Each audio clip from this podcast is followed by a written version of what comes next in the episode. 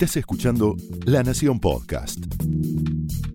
A continuación, Bernardo Estamateas repasa los grandes temas de sus libros en una serie de charlas con Hernán Lirio.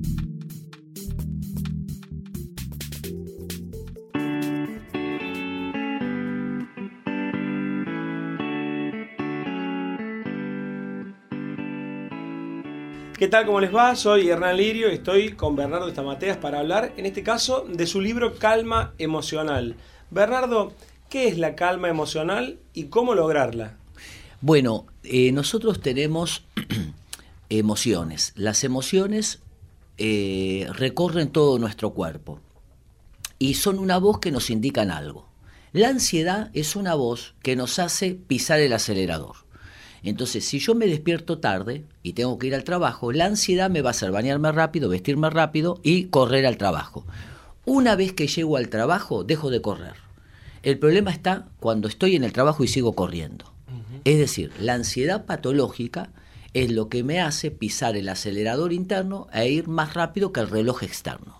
Entonces todo es rápido, todo es ya, todo es ahora, como en cinco minutos. Tengo que lograr 10.000 cosas. Y la gente ansiosa logra cosas pero no disfruta de nada. ¿Eso puede venir por la desorganización? Te digo porque me pasa que yo pocas veces uso la agenda. Cuando no la uso, tengo en la cabeza todo lo que tengo que hacer. Y eso hace que mi cabeza esté estallada, que viva pensando en lo que tengo que hacer y que después eh, lo, eh, lo que me pasa siempre es que hice la mitad de las cosas. Sí. No me pasa cuando me anoto todo.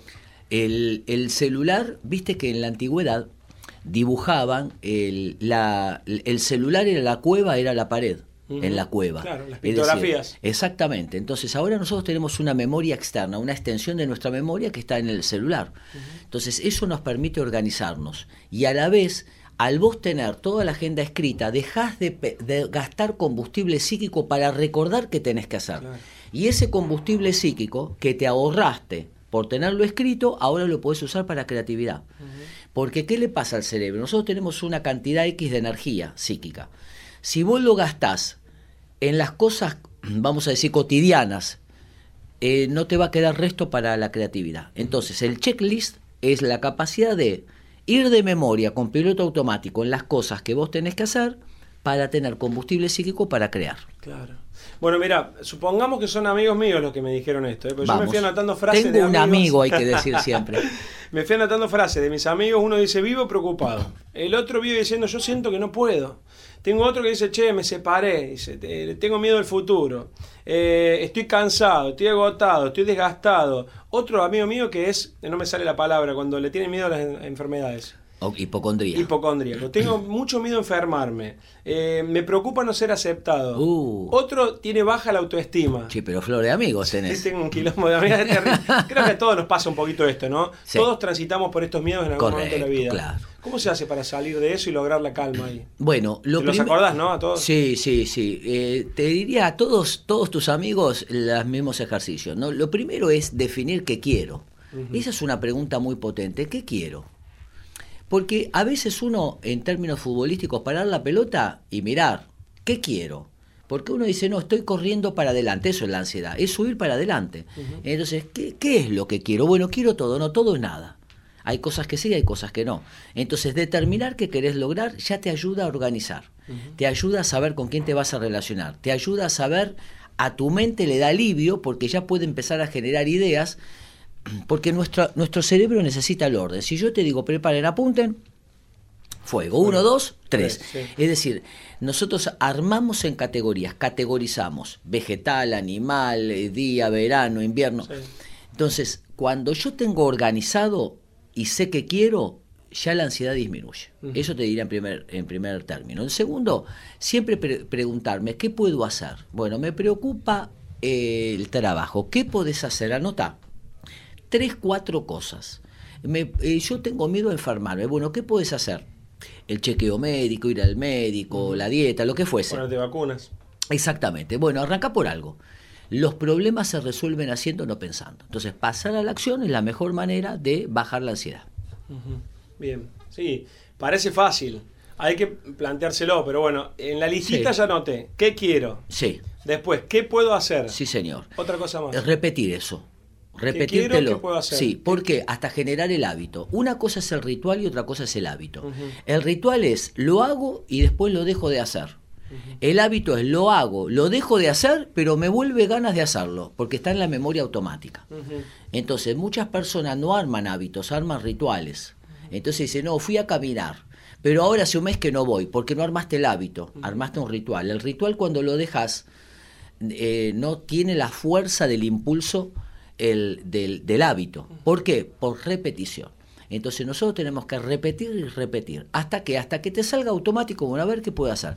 Una vez me decía un director de una radio muy importante aquí de la Argentina, me decía, yo sé que cada vez que suena ese teléfono es un problema que tengo que resolver. Lo segundo que pienso enseguida es, ya tuve otros problemas parecidos a estos que resolví, así que seguro que este también lo voy a resolver. Y lo tercero, me decía, que pienso es, bueno, no es el fin del mundo. Entonces, fíjate que él me lo dijo así como yo te lo dije de memoria. Él me lo dijo, está automatizado. Entonces, él tiene un hábito saludable frente a una crisis. No dice, oh, otro problema más, me traen, ¿qué voy a hacer? ¿Sabes lo que pienso yo? Los, problemas son parte de la vida. Y por ahí digo, ¿por qué tantos problemas? Y si no, si no tuviese esos problemas, ¿no sería muy aburrido? O sea, eh, están para algo ahí. Sí, señor. Bueno, el que te dice que no tiene problemas ya tiene un gran problema. Se llama negación. Porque problemas. Tenemos todos. Exactamente. Los problemas son los que nos dan creatividad, nos dan fortaleza, tolerancia a la frustración, pensamiento creativo. ¿Cuándo vos aprendiste más? De un error. Un error que hiciste en la televisión, de un furcio que cometiste o de algo que dijiste, lo tendría que haber dicho de otra manera el error, decía Capablanca, un partido perdido me enseña más que 100 ganados. Entonces nosotros tenemos que ponerle al error un guardapolvo y no un martillo. Es decir, el error no me tiene que castigar, el error me tiene que enseñar. Bueno, hay un libro de matemática que dice, si es un problema, tiene solución. Exactamente, y si no tiene solución, lo tenés que saldar con, bueno, hice todo lo que pude, lo acepto. Ah. Ahora vos decís, bueno, mira, yo quiero ser bailarín, Bernardo. Bueno, mira, por la edad que tenés, la contextura y la etapa evolutiva, te va a ser un poco difícil, ¿no es así? Eh, claro, no, digo por vos, por mí, por, por, cualquiera que...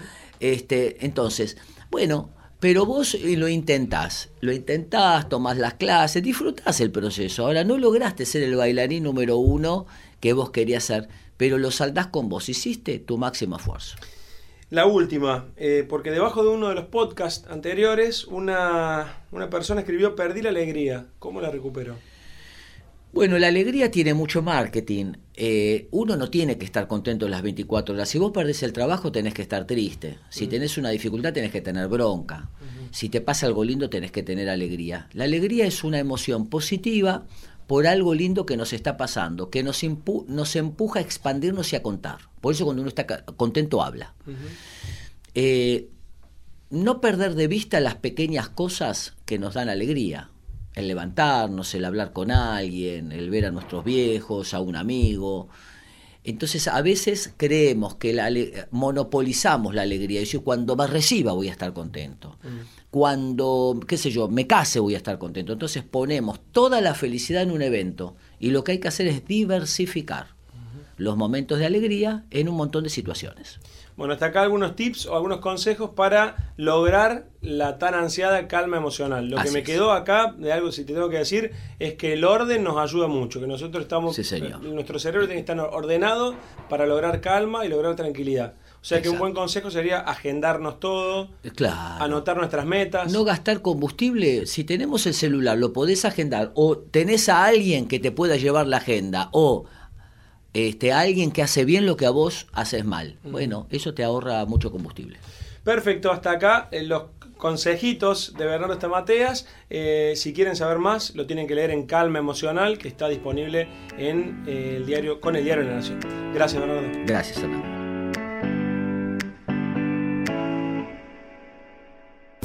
Esto fue un podcast exclusivo de La Nación.